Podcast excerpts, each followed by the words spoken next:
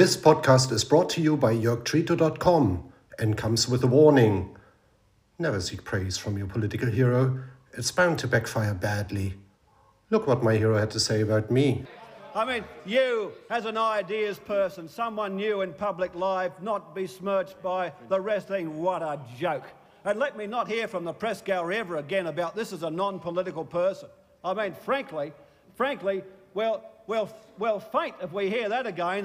Now, let me tell you, Mr. Speaker, unless he's in with a question in his hand written by someone on his staff, and with a speaker, he's useless. Useless, absolutely. In fact, Mr. Speaker, it's an insult to one's professional skills to have to be in such a debate. To have to be in such a debate. He thought bluster and volume and decibels were to there for, for, for substitute for quality. Quantity to substitute for quality and amplitude and noise to substitute for real argument. I mean, this is the sort of humbug which just makes us sick. And it's particularly made us sick about you. You fraud, you disgraceful, disgusting fraud. The, The answer is, mate, mate, because I want The to do you slowly. I want to do you slowly. I mean, no, no. I know. There's got to be a bit of sport in this for all of us. No, no. There's got to be a bit of sport in this for all of us. And in the psychological battle stakes, we are stripped down and ready to go. Ready to go. And uh, I want to see those ashen-faced performances, more of them. I want to be encouraged. I want to see you squirm out of this load of rubbish over a period of months. There's going to be no Aston. easy execution for you. No easy execution for you. And if you think I'm going to put you out of your misery quickly, you can think again. Welcome, potties, to Reflective Contemplations, the modern version of a political fireside chat. First, we're gonna hear once again from the Prince of Darkness, who will leave town in just a few weeks' time. We're gonna put Trumpism into the wider context of American populism, asking whether Trump has just been an apparition or whether Trumpism is there to stay, possibly influencing and shaping the American body politics for a decade or even generation to come. Before we do so, cop that. Andrew Jackson. Andrew Jackson. A man named General Andrew Jackson of Tennessee.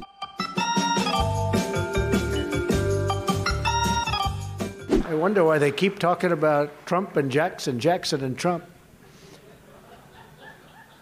Oh, I know the feeling, Andrew. I'm a big Andrew Jackson fan. Andrew Jackson was a military hero and genius and a beloved president. We had the greatest election.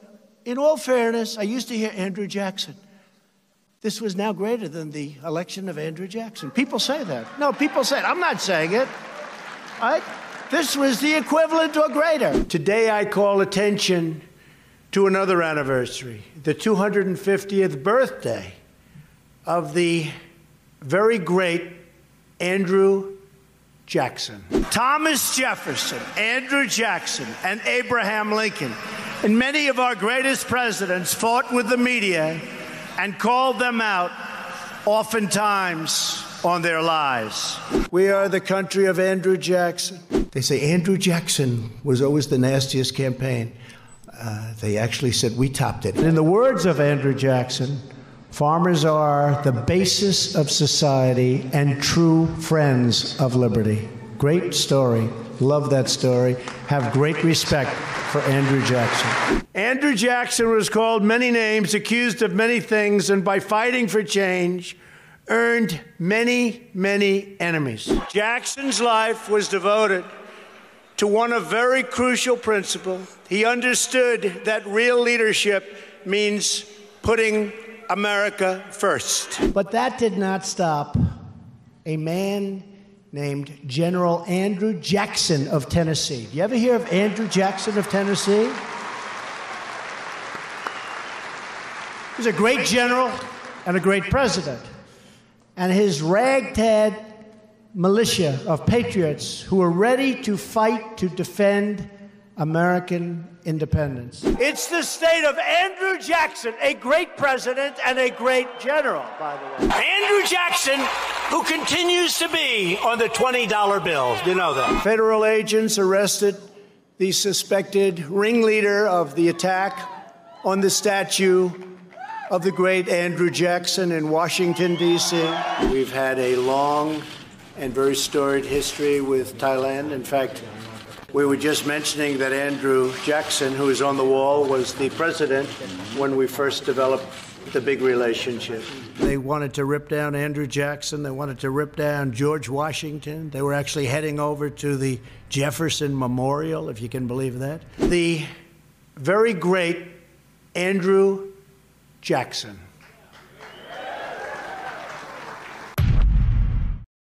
Well, if you say so, Donald, who am I to argue with you? In fact, when the 45th President of the United States referred to Old Hickory, the general, the father of American populism, Andrew Jackson, I thought the Donald is trying to reach new intellectual lofty heights. But as it turned out, it was probably more a case of uh, Steve Bannon whispering into the ear of the commander in chief. In politics, it's always like in big business. The test is the outcome. The test is the outcome. And the Donald didn't pass the test on election night. Trump was everything but a Jacksonian.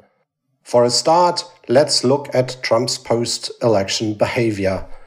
Andrew Jackson in 1824 ran his first presidential campaign, and as you remember, he lost very narrowly to John Quincy Adams. It was the second election after 1800 that went to the House of Representatives because although Andrew Jackson got a majority, uh, got the most electoral votes in the Electoral College, he did not master an overall majority, and that meant the election went to the House. And John Quincy Adams, with uh, Henry Clay, the Speaker of the House, they struck a deal, a typical Washington insider deal.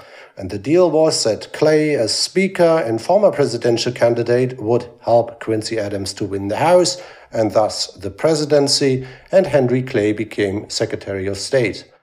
Unlike the Donald, unlike the Donald, Andrew Jackson accepted the outcome. He accepted the outcome. And Donald, after the election, showed what he, he was really about.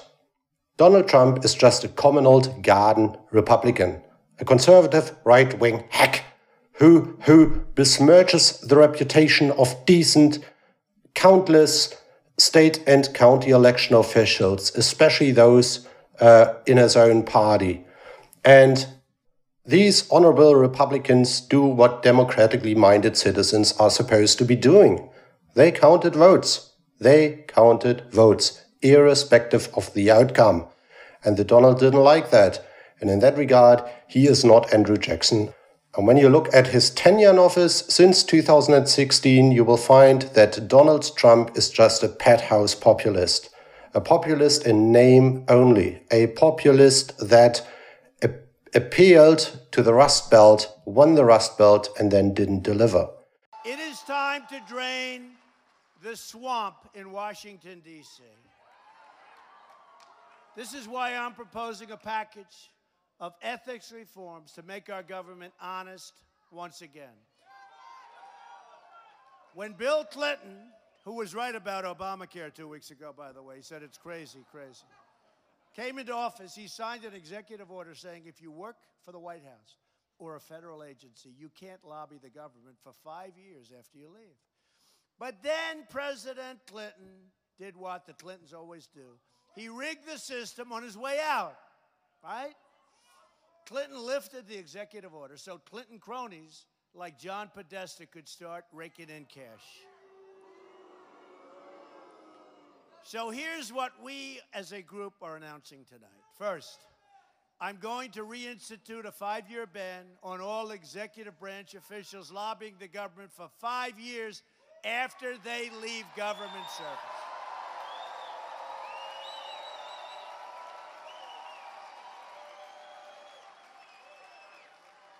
I'm going to ask Congress to pass this ban into law so that it cannot be lifted by executive order, right?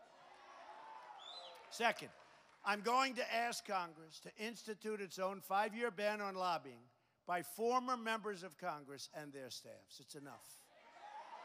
Third, I'm going to expand the definition of lobbyists so we close all the loopholes that former government officials use by labeling themselves consultants, advisors, all of these different things, and they get away with murder. Not going to happen.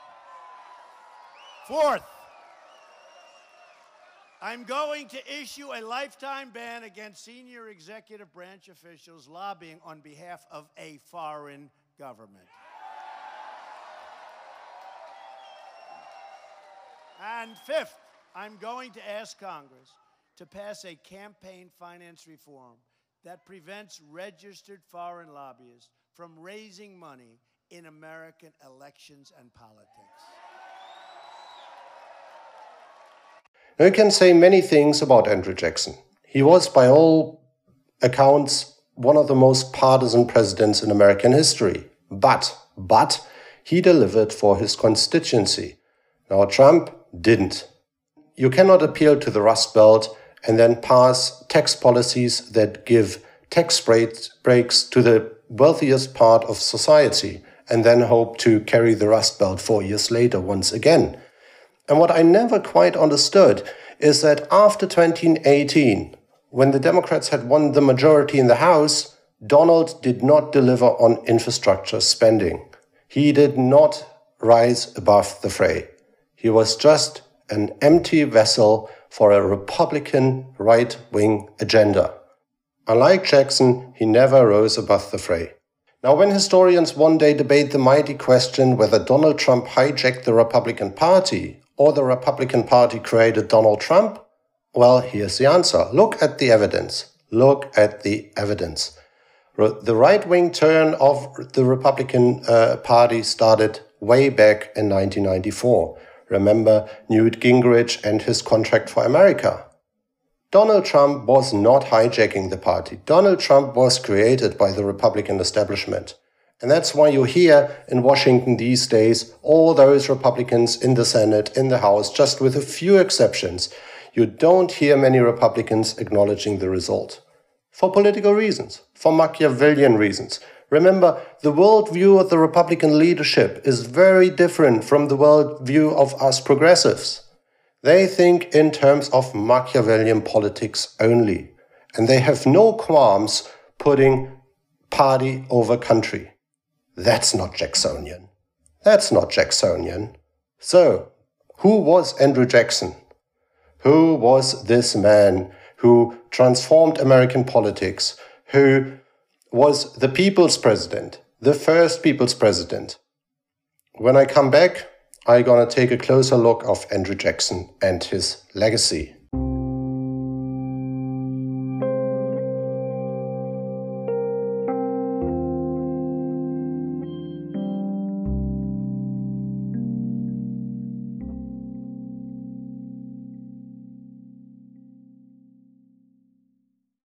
Now, dear listener, before I gonna shed more light on the Jackson presidency, particularly two aspects of it, there's something I really need to get off my chest first. Many people today rightly see Jackson as a democratic autocrat, a criminal even. This has, of course, a lot to do with the cardinal sins of the United States slavery and settler colonialism. When we talk about Andrew Jackson and his legacy, it's very important to put the man into the context of his times. Now, I have never been a great fan of either cultural or historic relativism. And it still pains me that even today the foreign policy elites in Western capitals are fairly ambivalent when it comes to the modern forms of settler colonialism. When we deal with Andrew Jackson, we're gonna have to consider the Union at the time. The United States was far from being the superpower it is today. The fate of the Union overall was hanging in the balance. So let's just deal with slavery first. Now, the sentiments towards slavery were changing in the early 19th century, obviously. Um, slave trading was almost an impediment to public office, especially on a federal level. Owning slaves was not. So Jackson, a frontier man, had approximately 100 slaves. He did trade in slaves, but not very much.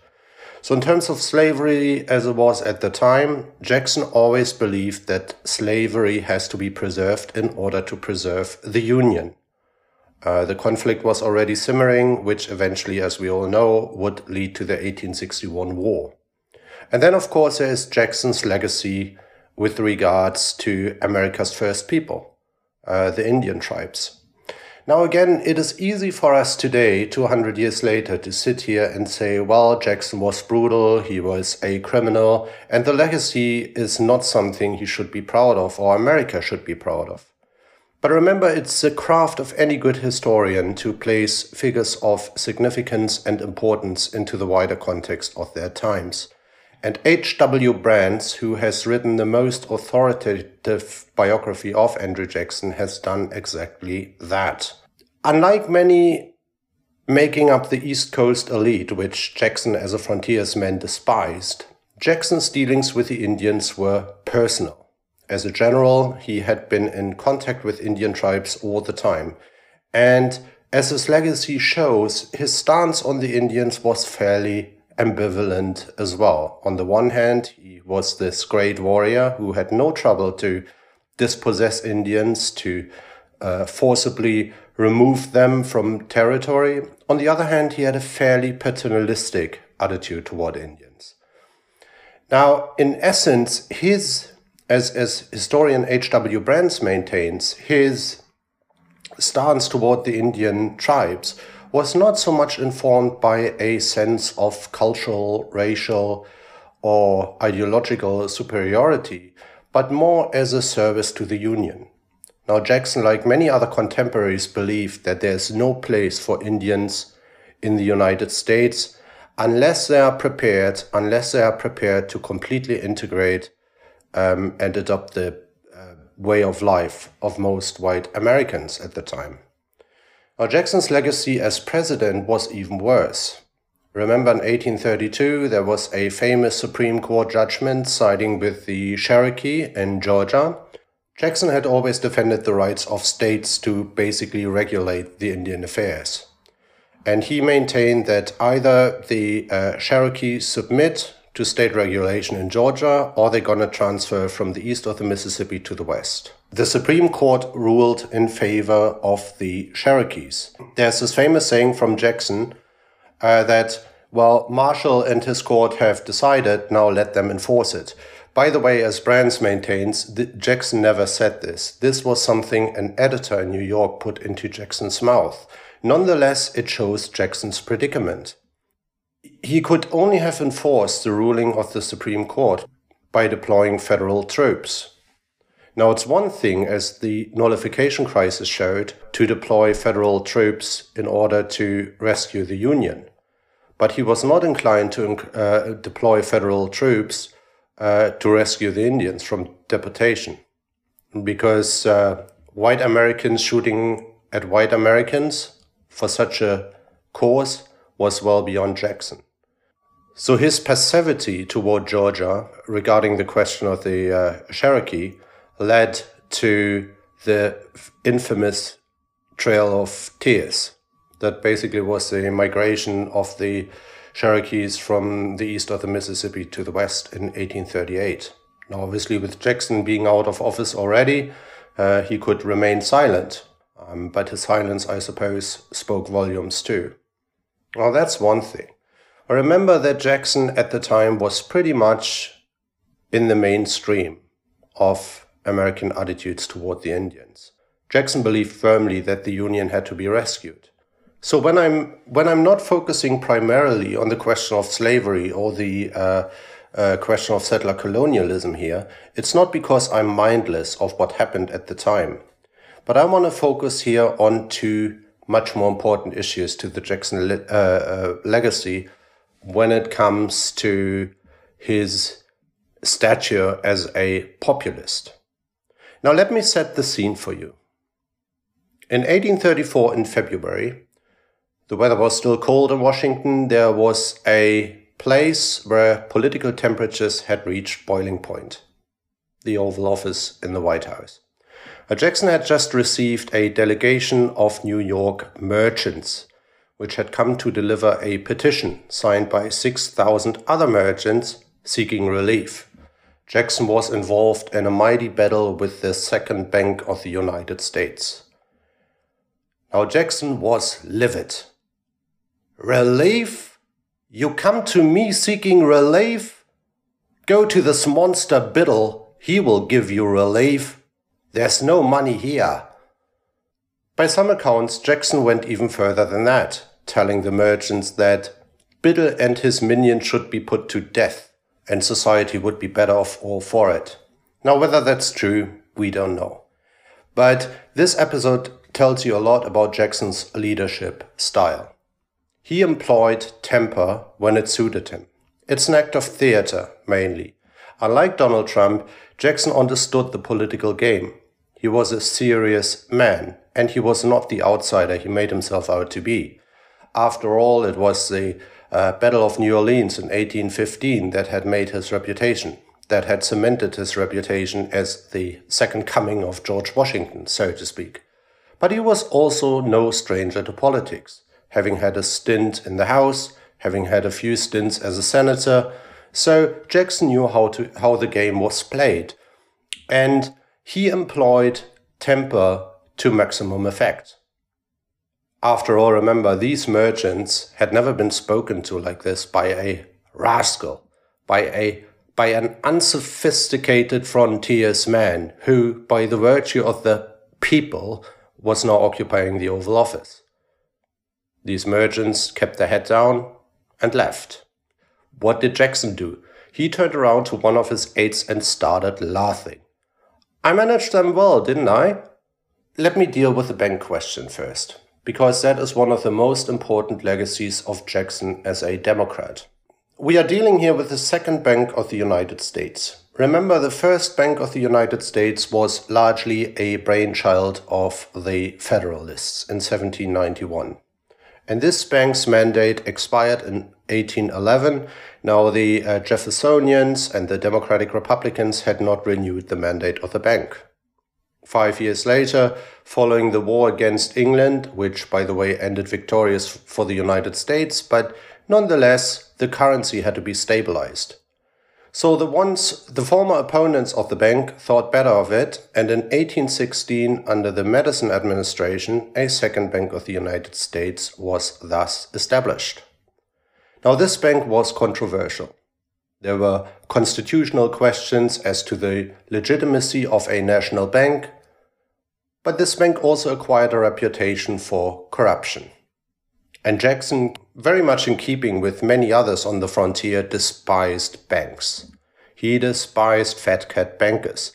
Now, for a start, the Western economy worked very differently than that on the East Coast. The West was always short for cash, other commodities became currencies. Horses, for example, uh, slaves, land, etc., etc. So Jackson saw the bank right from the start as a threat to the Republic, as a threat to democracy. Many in the East Coast elite, especially Samuel Biddle, the president of this bank, despised Jackson and he believed he could get the better of him. So, plotting with Henry Clay in 1832. He, he was uh, likely to run once again as a candidate for the Whigs. Jackson had already founded the Democratic Party. Clay believed he could introduce a bill on Biddle's behalf, and Jackson would not veto it. He believed it would help him in the presidential election. Now, unfortunately for Biddle and Clay, Jackson got the better of them, because Jackson did, in fact, do just that. He vetoed the bill. But the conflict wasn't over. Biddle kept plotting, Henry Clay kept plotting, and there was a huge row ensuing. Because Jackson basically said, I gonna ask the state banks to recall all the deposits from the national bank. Now, Biddle had to react to that, obviously, and he reacted by freezing credit and calling in loans, which led to an economic crisis. And that again brought us to 1834. The crisis was real, but Jackson was unrelenting. He believed this bank had to be finished no matter the costs. And he did exactly that. He won. Now the bank weakened and its mandate was not renewed. And so Jackson had one of the first major achievements as a populist. And remember, on the banking question, even though the East Coast elite despised him for it, he won re election. He won re election in 1832. And thus, the fate of the Second Bank of the United States was sealed. The second major achievement of the Jacksonian era was nullification, or the successful opposition to nullification. Now, that's one of the most interesting aspects of Jacksonianism. Now, what happened? Let's first talk about tariffs. Now, tariffs at the time were seen to either be a means of a government to generate revenue or to protect domestic industries. I just want to say that in 1828, Congress imposed tariffs to protect the northern domestic manufacturing industry. Now, here you find the underlying currents of slavery already coming to the fore because the southern economy worked very differently than that in the north. Um, the south imported most manufactured goods, and the tariffs were a problem for them. For the North, of course, it was a very different story because for the North, it protected domestic manufacturing industry that was just evolving and booming and growing. Now, Jackson's vice president, who was one of the brightest, if not the brightest, legal mind of his generation, came up with an extraordinary document. Being a South Carolinian, he penned a exposition, which came to be known as the South Carolina Exposition. And the legal reasoning Calhoun employed was explosive. Now, he said this any state, any state in the Union has the right, by act of legislation, to nullify any federal provision which the state deems unconstitutional. And South Carolina wanted to do exactly that with the tariff provisions of 1828, which were, by the way, renewed in 1832. Now, to solve this crisis, Jackson showed what metal he was made of. He threatened South Carolina to employ up to 40,000 federal soldiers. He was not inclined to see the Union break up over this, because essentially what Calhoun had argued was that the Union was null and void. Imagine any state can nullify any legislation, rendering it null and void just on the basis that it deems it unconstitutional. Now, for Calhoun, liberty of the states always triumphed over unionism. And Jackson took a very different view. It drove the two men apart, obviously, but remember, the vice president was not the sort of office it is today. At the time, vice president became who came second in the Electoral College. So Calhoun eventually resigned, went to the Senate to further his um, agenda as a states' rights activist. Now, Jackson threatened with the troops, but he had also the political skill to find a face saving way out for both sides. He threatened with the troops, but he came to the conclusion that perhaps the tariffs need to be reformed. So in the end, it was interesting that Congress passed a new tariff regime in early 1833, which ended the crisis of nullification. Because uh, South Carolina had found a face saving way out, nullification was not um, applied, and both sides could claim victory. Now, this for me as a populist, as far as populism goes, the question of the bank and the question of nullification were the most essential legacies of the Jacksonian era. And returning to the Donald, this is important because it shows you, first of all, Jackson was a very active president. He was a, and he knew the political game. He was not a showman. He was a general. He was a serious man. He was a statesman, even and he was controversial. He had uh, his idiosyncrasies, of course. Now, when I say Jackson was very different from Donald Trump, I mean exactly that. It's not surprising that Martin van Buren, as his successor for the Democrats, lost to the Whigs in 1840. In the sense you could say the Jacksonian era without Andrew Jackson was not possible. Now, what does this tell us? What does this tell us about the Donald when he refers to Andrew Jackson as his role model in public life? Now, Andrew Jackson would wince. He would turn in his grave at such a pathetic performance as the 45th President of the United States over the last four years.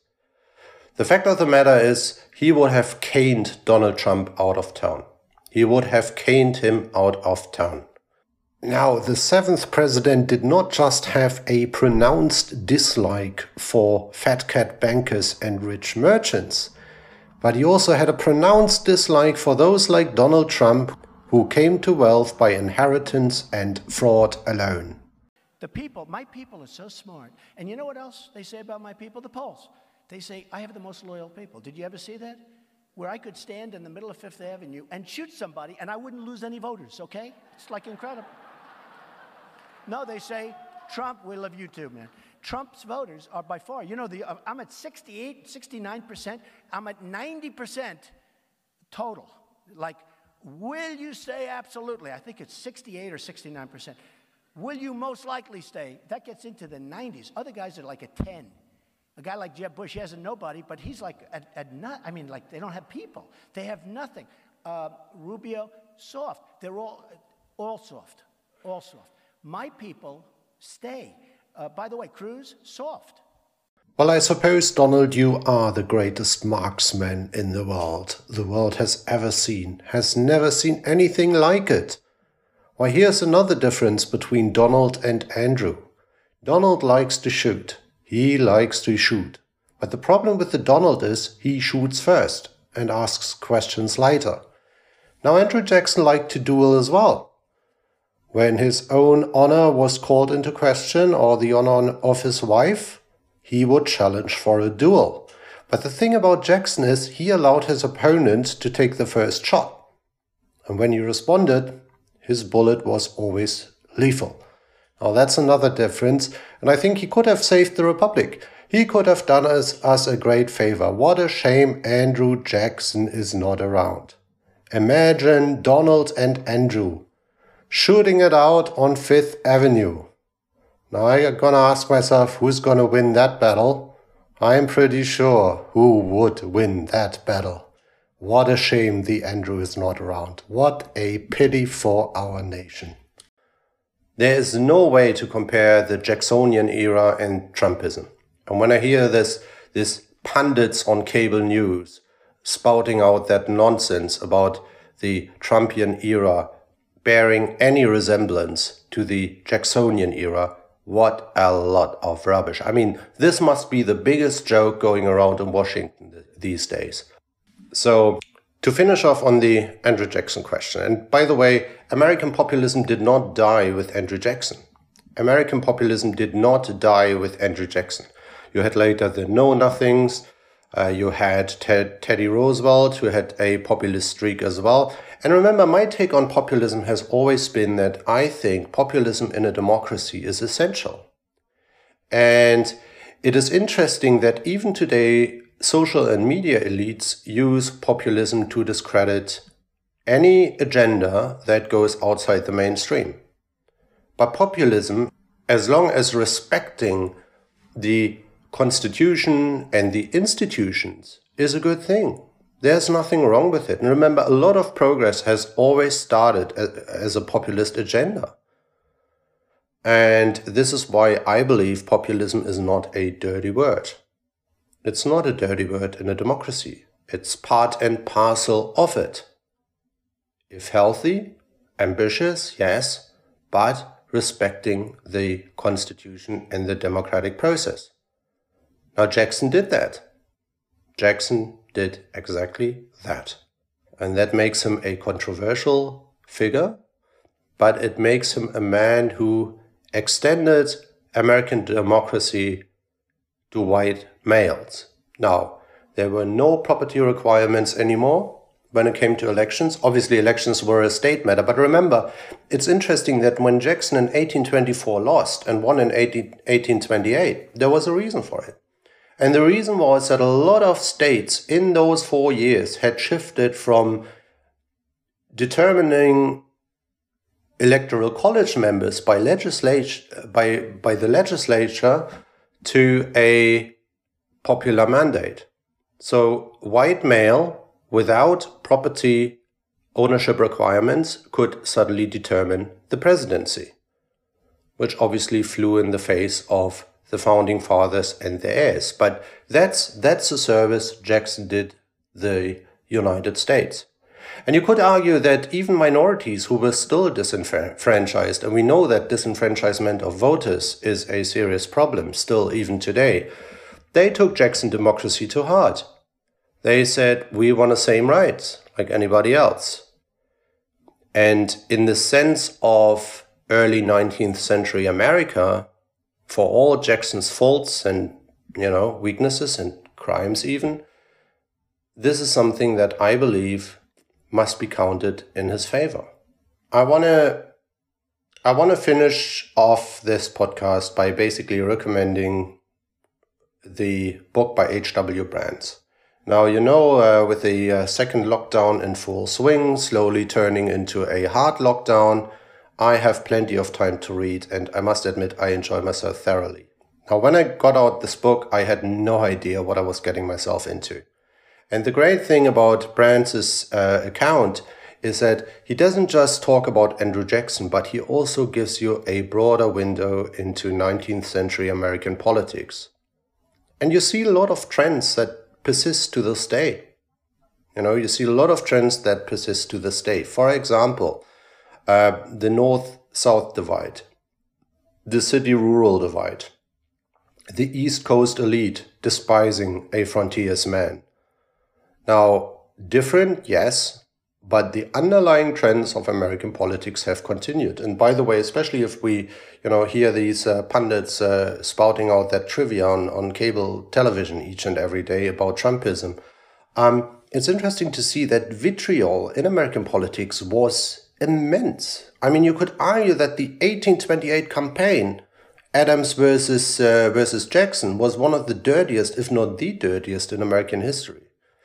Does this mean I I dismiss the threat Donald Trump may be to democracy? Well, I, I take a very nuanced view. I think the fact that he is uh, behaving the way he is following his election loss is disturbing. But if you apply a historical context to the question, I think the American institutions will hold up easily. They will hold up just fine. And as I said, Trumpism has nothing to do with the Jacksonian era. Absolutely nothing. Now, that's where I want to stop.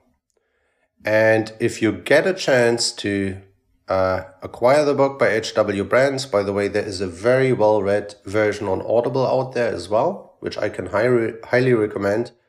Don't shelve it, read it. It's worth your time. And also, you will find you can look up on YouTube a fantastic documentary, um, Andrew Jackson documentary PBS, which will also give you a, a broader historic historical perspective on the Jacksonian era. Well, that's it for me today. I hope we're going to speak to each other soon again. I gave you some material to pass your time with, getting away from the corona hyperbole. And um, Stay at home, stay safe, speak soon. This podcast was brought to you by YorkTreater.com. And what is my political hero saying now? Don't waste your time on me, son. Don't waste your time on me. I've been around. I know you. I know you. I know where the skeletons are in your closet.